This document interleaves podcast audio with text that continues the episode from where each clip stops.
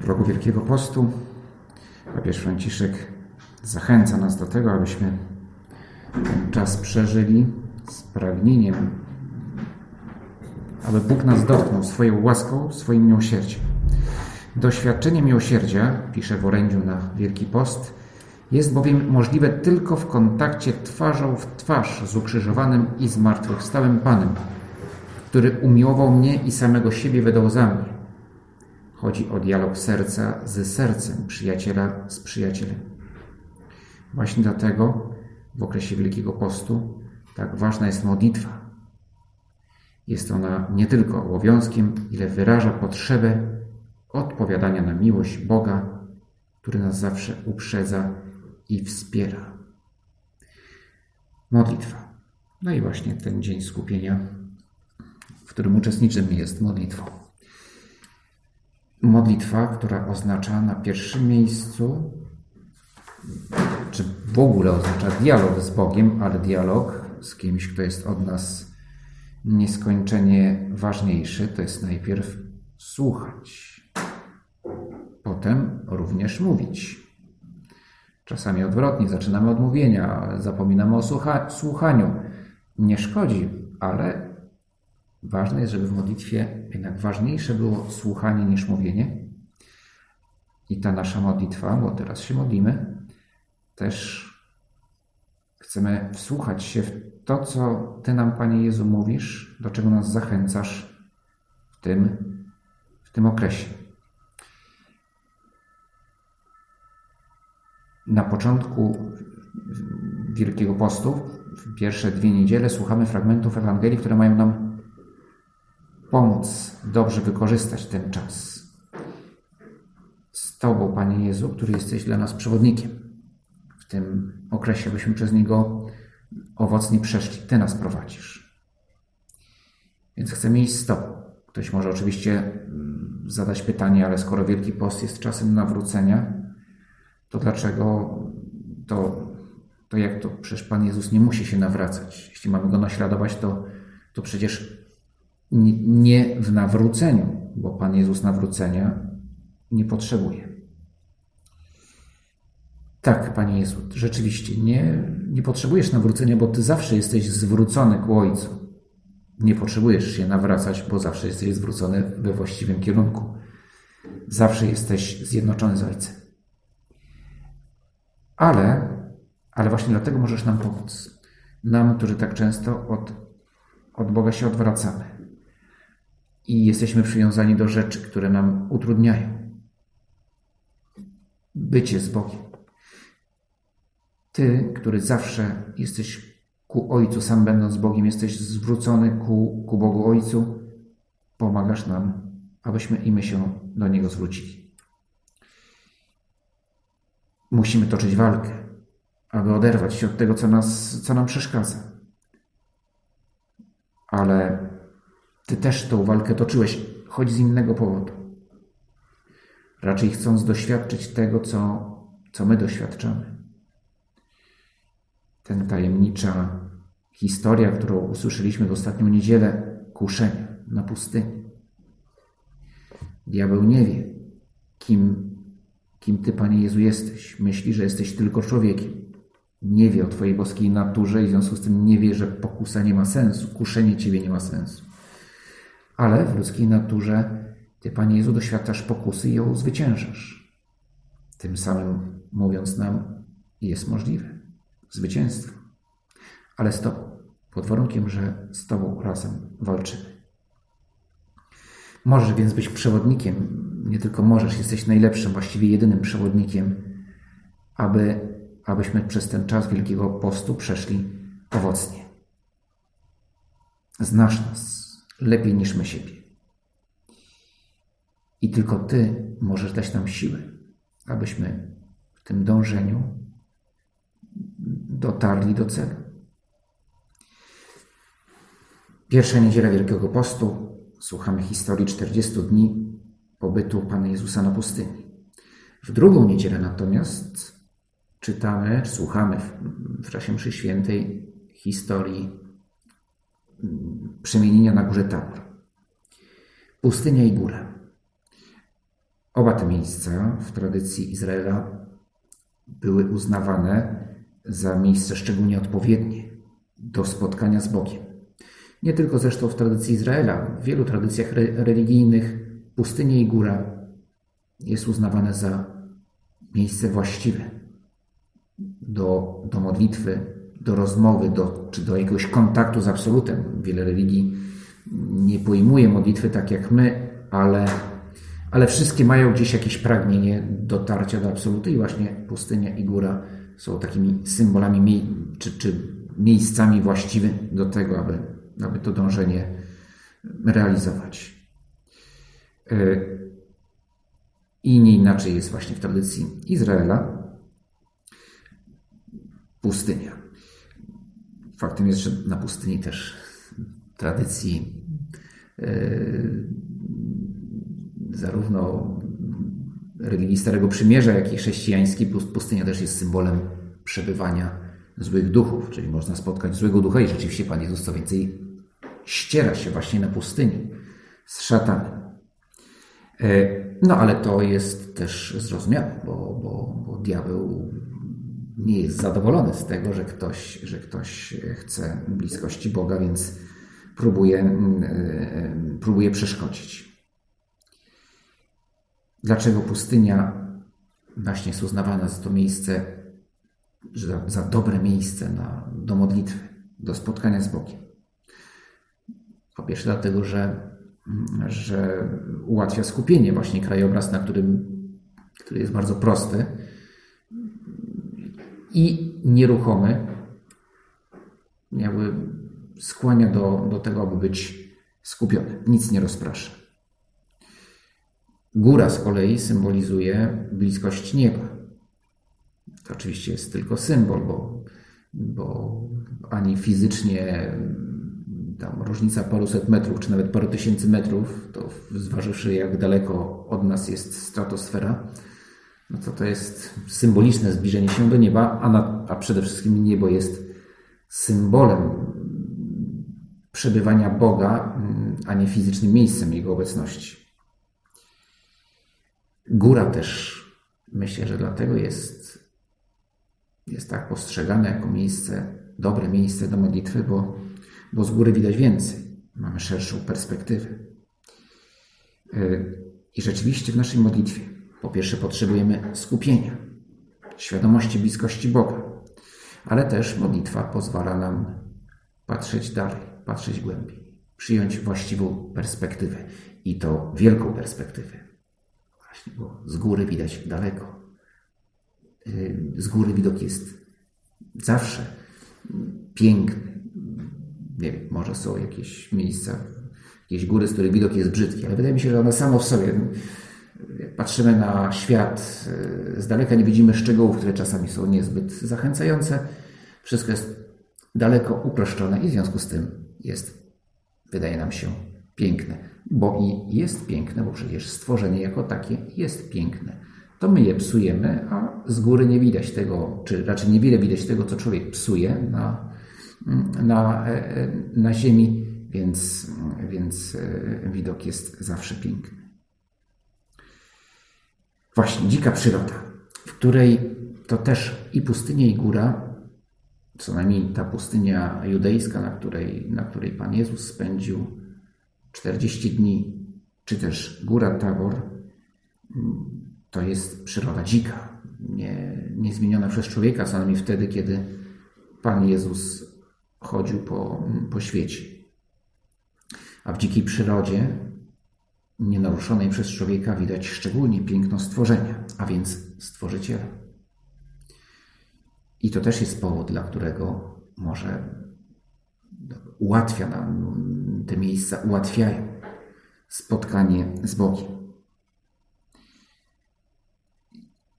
Dzisiaj możemy powiedzieć, że świątynia jeszcze ma o wiele bardziej to ułatwia, a w szczególności świątynia, w której jest obecny której Ty, Panie Jezu, jesteś obecny w sposób rzeczywisty w tabernaku.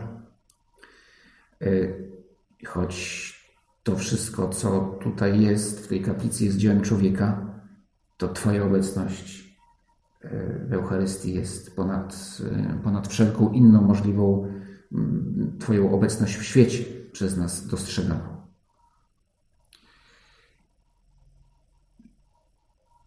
Widzimy więc w dzikiej przyrodzie, można powiedzieć, e, że dzika przyroda ma znak jakości samego Boga. No, przyroda już zmieniona przez człowieka, no ta już może być popsuta. Rzadko kiedy będzie piękniejsza niż przyroda dzika. A, mm, y, a, a tymczasem w tej właśnie naturze nieruszonej przez człowieka mamy znak jakości Boga. I to jest piękne. Ale równocześnie pustynia czy góry to są miejsca nieprzyjazne człowiekowi. Wymagają wysiłku, wyrzeczenia. No, góra Tabor to nie jakieś, to nie, nie jest, nie, nie jest Chomolungma, ale ani nawet, ani nawet Giewont, jeśli chodzi o trudność podejścia. Ale, no, ale góry wysokie wymagają wysiłku, a często są bardzo człowiekowi nieprzyjazne, niebezpieczne. Tak samo pustynia. I te miejsca, aby w nich być, aby do nich dotrzeć i na nich przebywać, są wymagające.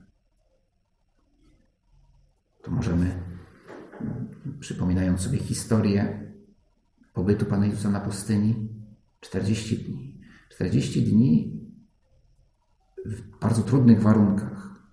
Pustynia judejska może nie jest aż tak trudną pustynią, chyba najbardziej nieludzką pustynią jest pustynia Gobi, z tego co wiem. Tam różnice tempo, jeszcze tam w ogóle bardzo, jeszcze mniej niż opady są chyba, wilgotność jest jeszcze mniejsza niż, niż, niż, niż na Saharze, a różnice temperatur dobowe i roczne jeszcze większe.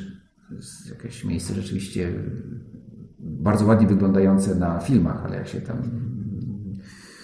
jest, to przypuszczam, że nie jest to, to, to, to, to tam zbyt miło i na pewno dłuższe przebywanie bez odpowiedniego wyposażenia i zapasów no, kończy się śmiercią.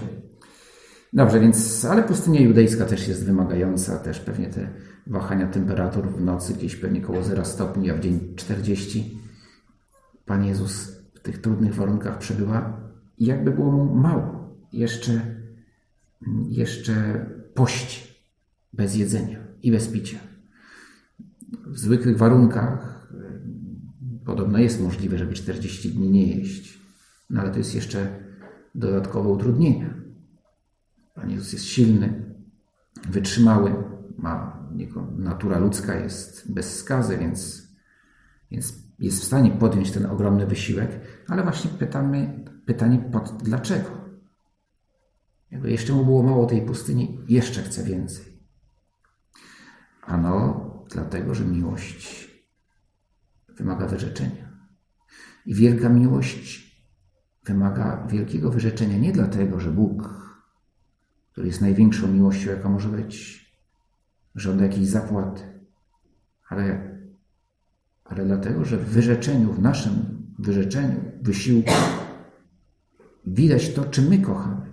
Kto kocha, jest gotowy podjąć wysiłek.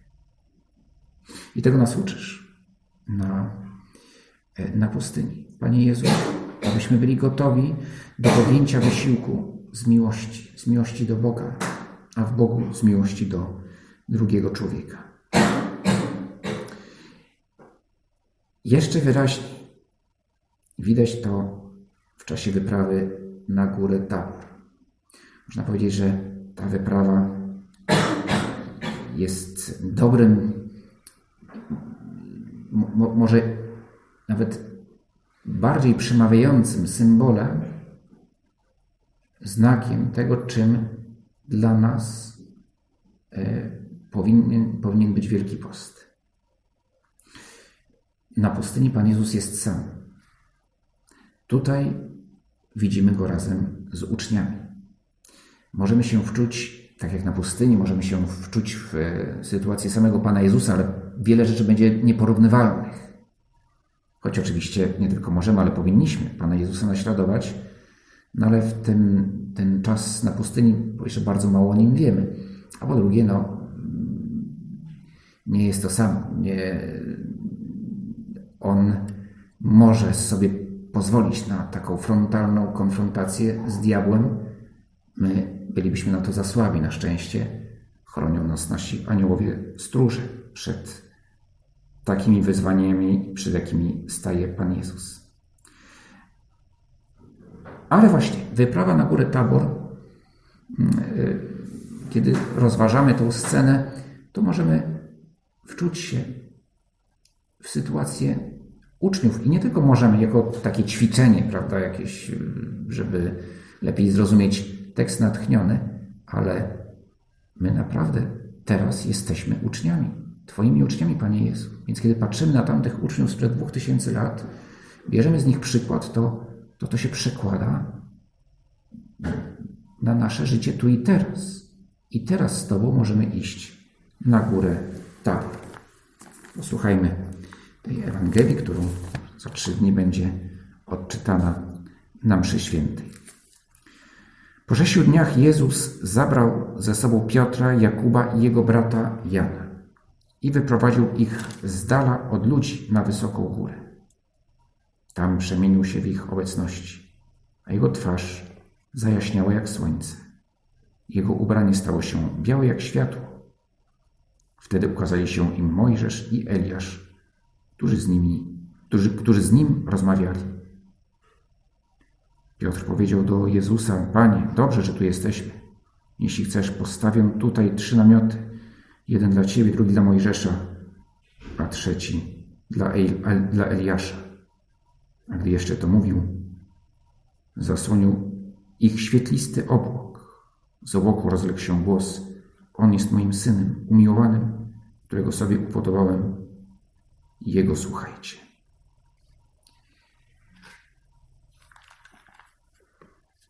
To zdarzenie jest symbolem życia chrześcijańskiego w ogóle, ale jak właśnie powiedzieliśmy, pomaga nam też w tym, abyśmy dobrze przeżyli ten fragment naszego życia, jakim jest Wielki Post i ten Wielki Post w roku 2020.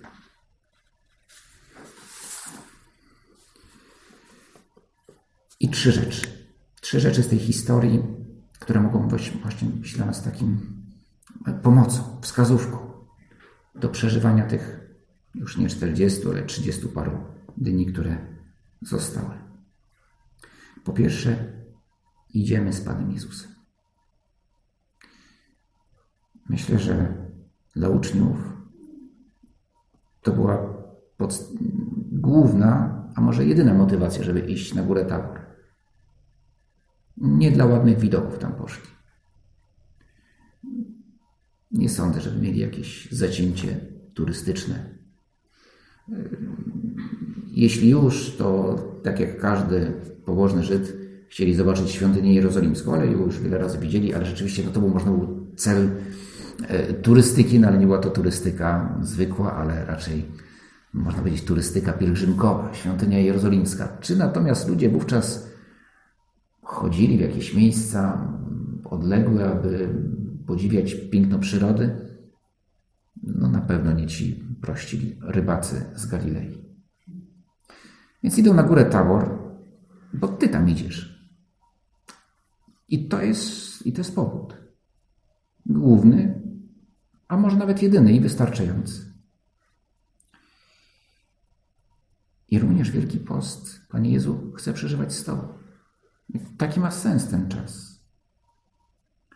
To oczywiście jest bardzo dobry czas, aby pracować nad sobą, aby się zmieniać, kształtować swój charakter, usuwać wady, zdobywać dobre nawyki. Bardzo dobrze ale nie zapominając po co i z kim. Jeżeli mam postanowienie, aby nie jeść słodyczy, typowe postanowienie wielkopostne, to dobrze zadać sobie pytanie, ale w imię czego je podjąłem? Czy w imię tego, żeby schudnąć? Podobno jakoś, e, znaczy co najmniej reklamy radiowe, czasami no, jadąc samochodem, słuchając radia, no to, to, to też człowiek y, się napełnia często aż do przesytu tymi e, różnymi reklamami. Między innymi w tym roku nie słyszałem, ale w poprzednich jakichś środków odchudzających, że trzeba zrzucić oponki po zimie. Tak, nawiązanie chyba do zmiany opon z zimowych na letnie. Tak, rozumiem, że to jest sprawa istotna, że w czasie zimy człowiek przyrasta z przyczyn naturalnych, choć ta zima akurat była tak łagodna, że nie było potrzeby mieć e, mocniejszych zabezpieczeń przed zimnem, e, naturalnych, no ale że podobno to nasza natura tak działa, tak, że, w zimę no to w sam raz Wielki Post, żeby zrzucić parę kilogramów. E, no chyba nie jest to cel Wielkiego Postu. Jeśli przy okazji tak się stanie, to, to dobrze, ale to nie, nie, nie o to tutaj chodzi. I nie o to chodzi w tym umartwieniu, żeby nie jeść słodyczy. Więc jeżeli ktoś ma umartwienie, że nie jest słodyczy i równocześnie je dużo więcej innych rzeczy, z punktu widzenia zdrowotnego, dietetycznego może to bilans być zerowy, ale estetycznie i tak będzie dodatny. Z punktu widzenia estetycznego to jest takie straszne słowo estetyka. Znaczy ono jest piękne, tylko brzmi okropnie. Ale nawet z punktu widzenia miłości do Pana Jezusa jest wartość dodana. Pod warunkiem, że właśnie umartwienie podejmuje z miłości do Ciebie, Panie Jezu. A nie po to, żeby schudnąć. Ani nawet nie po to, żeby ćwiczyć wolę. Bardzo dobrze. Silna wola, mocny charakter. Bardzo pomaga nam w tym, aby kochać ale mm, można też ćwiczyć silną wolę po to, żeby na przykład używać jej do manipulowania ludźmi. Znowu sama w sobie silna wola nie jest, y, nie, nie musi być dobra. Nie musi być to cel dobry. Będzie dobry, jeśli będę ćwiczył, kształtował mój charakter ze względu na miłość. Aby kochać. Kochać bardziej Ciebie, Panie Boże, i bardziej kochać bliźnich. Wtedy tak. I wówczas te umartwienia wielkopostne, które pomagają ukształtować silną wolę, będą miały sens nadprzyrodzony.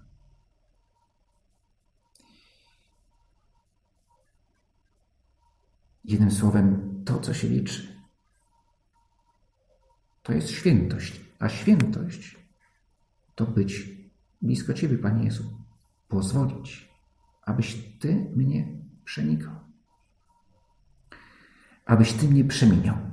I to jest drugi cel, albo raczej drugi wymiar y, Wielkiego Postu, o którym mówi nam ta wyprawa na górę Tabor. Przemienienie, przemiana. Na górze Tabor przemienia się Pan Jezus. Ta przemiana oznacza, że uczniowie mogą zobaczyć poprzez ludzką naturę Pana Jezusa Jego naturę boską. Nawet niektórzy teologowie mówią, że w gruncie rzeczy Pan Jezus się nie przemienia. To oni zaczynają widzieć, kim On jest w całej pełni, bo do tej pory widzieli tylko Jego ludzką naturę, a teraz widzą przez chwilę Jego naturę boską. Dobrze, tu można dywagować, że rzeczywiście mm, ciało Pana Jezusa uległo przemianie na górze Tabor, e, czy też, mm, e, bo te dwie natury w jednej osobie złączone, to ich połączenie przybrało inną, inną formę. Czy też nic się nie zmieniło, ale w samym Panu Jezusie, który jest Bogiem i człowiekiem nieustannie, ale owszem, zmieniło się coś w postrzeganiu ze strony uczniów i oni to przez chwilę mogli zobaczyć. Tak czy owak, no nazywamy to, to, to zdarzenie nazywamy przemienieniem.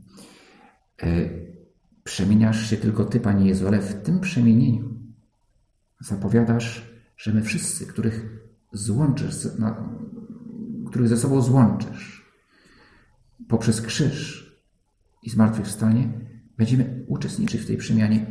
To znaczy, że dasz nam życie samego Boga, że nas przemieniasz i że, i że jesteśmy nieustannie przez Ciebie przemieniani. I to jest świętość. Życie Boga w nas. A więc na górze Tabor uczniowie widzą i tą przemianę są nią zachwyceni, ale jeszcze jej nie ulegają, bo to nastąpi dopiero mm, w wyniku męki i zmartwychwstania Pana Jezusa. Życie łaski, którym z którego my teraz możemy korzystać całymi garściami. I to jest właśnie świętość. Życie Boga, które nas przemienia. I to jest cel, to jest cel w ogóle całego naszego życia. Się dopełni w niebie. Ale w tym okresie Wielkiego Postu może mocniej to dostrzegamy. I nawrócenie to jest właśnie dążenie do tego, abyś Ty, Panie Boże, nas przemienił, a ja pozwolił się przemienić.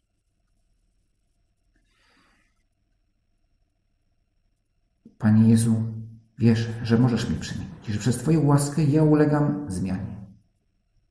Że nawrócenie nie oznacza tego przykrycie moich grzechów, ale wewnętrzną przemianę. Że to nie jest tylko taki remont kosmetyczny, tak się czasami mówi, no, że jest jakiś na przykład mm, ulice są czasami, czy dokładnie tak się wyrównuje asfalt, tam nawet kładzie jakąś cienką warstwę nowego asfaltu, ale na dole wszystko jest jak było. W związku z tym ta, ten remont y, przynosi skutki, no ale tylko na parę lat. Potem znowu szybko ta, ta, ta, ta droga ulega ponownemu zniszczeniu. No, remont głęboki to jest, że zrywa się wszystko łącznie z podkładem i na nowo kładzie wszystko. A to jest właśnie to, co się dzieje, kiedy Ty nas, Boże, przemieniasz przez swoją łaskę. A w szczególności to się dzieje w sakramencie spowiedzi i Komunii Świętej. Przemieniasz nas i obyśmy umieli to, to zobaczyć.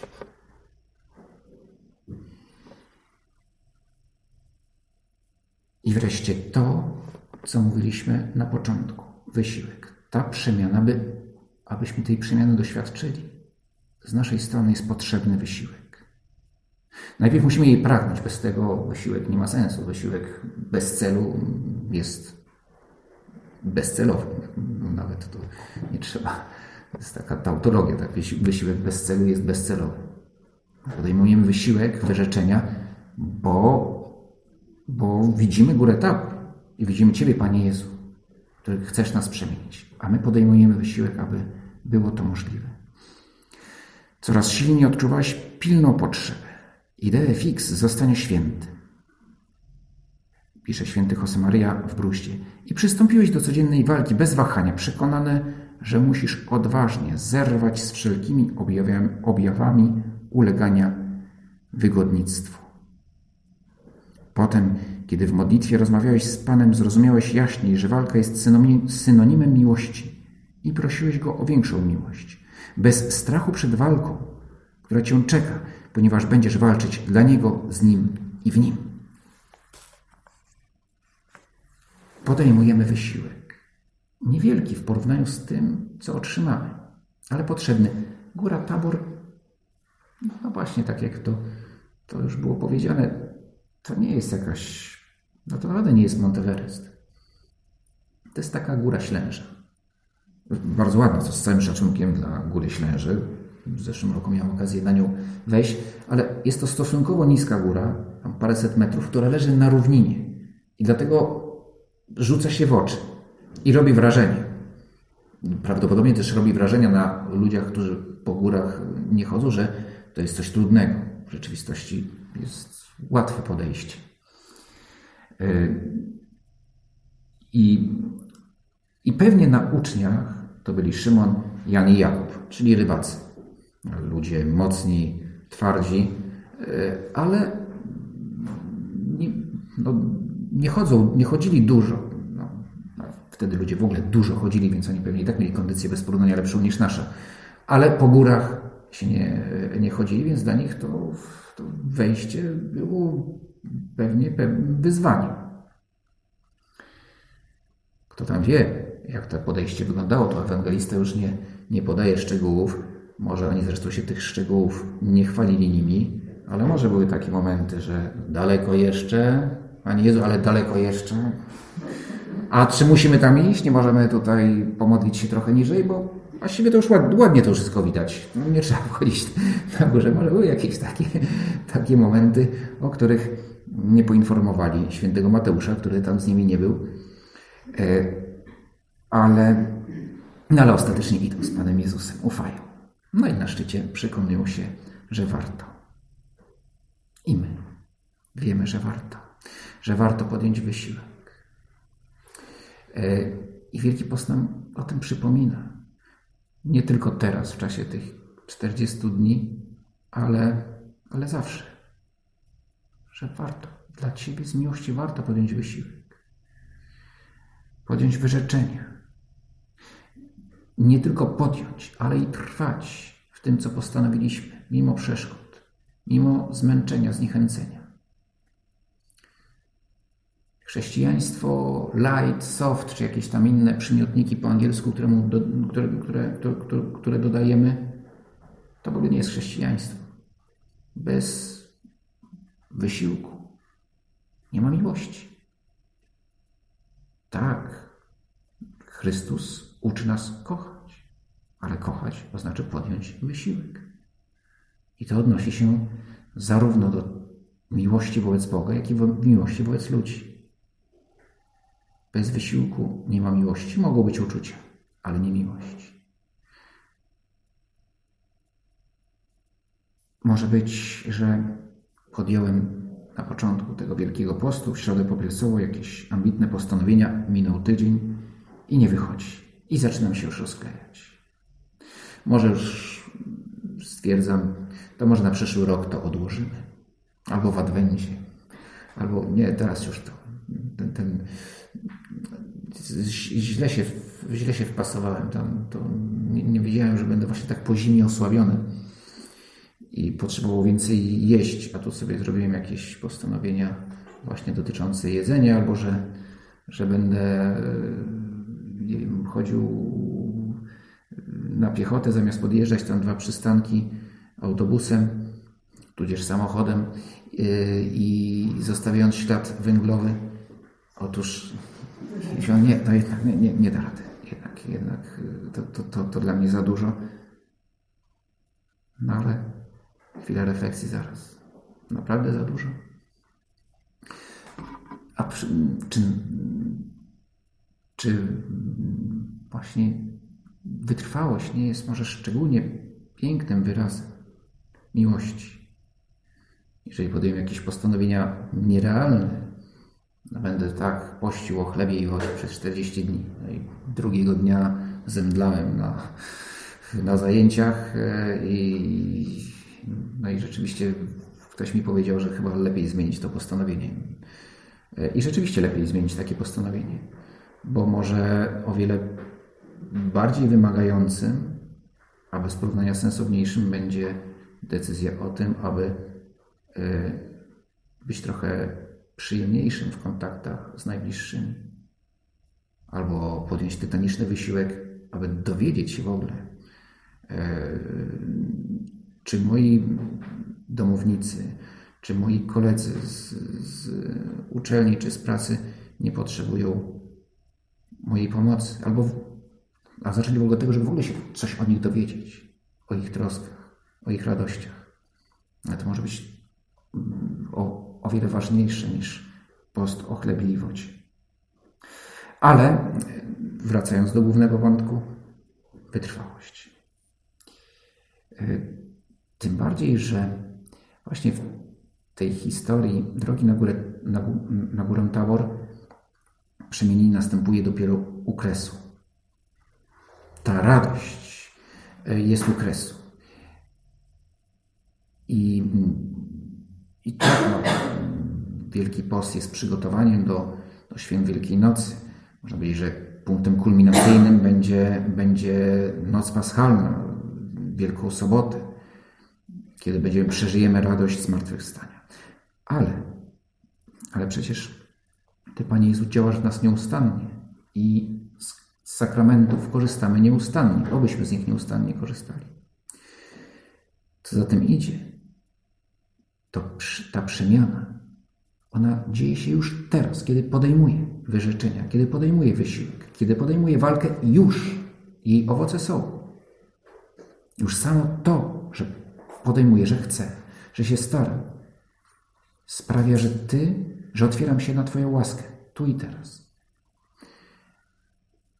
A więc, a więc to nie jest tylko, że patrzę z nadzieją, że to przyniesie, że moje, że moje wielkopostne wyrzeczenia, modlitwa przyniosą jakieś owoce w przyszłości. Nie, one już przynoszą owoce teraz. Już teraz nas, Panie Jezu, odmieniasz. I prośmy Maryję, która nie była na górze Tabor, nie była na pustyni, ale która dzień w dzień była przy Panu Jezusie, służyła Mu, zanim, zanim wyruszył w drogę, a również i w drodze, tak często Mu towarzyszyła. Swoją obecnością, swoją, swoją pracą. E, prośmy ją, aby i nam towarzyszyła, i nam pomagała w tej drodze nawrócenia, w tej drodze przemiany, abyśmy pozwolili się Panu Jezusowi przemienić.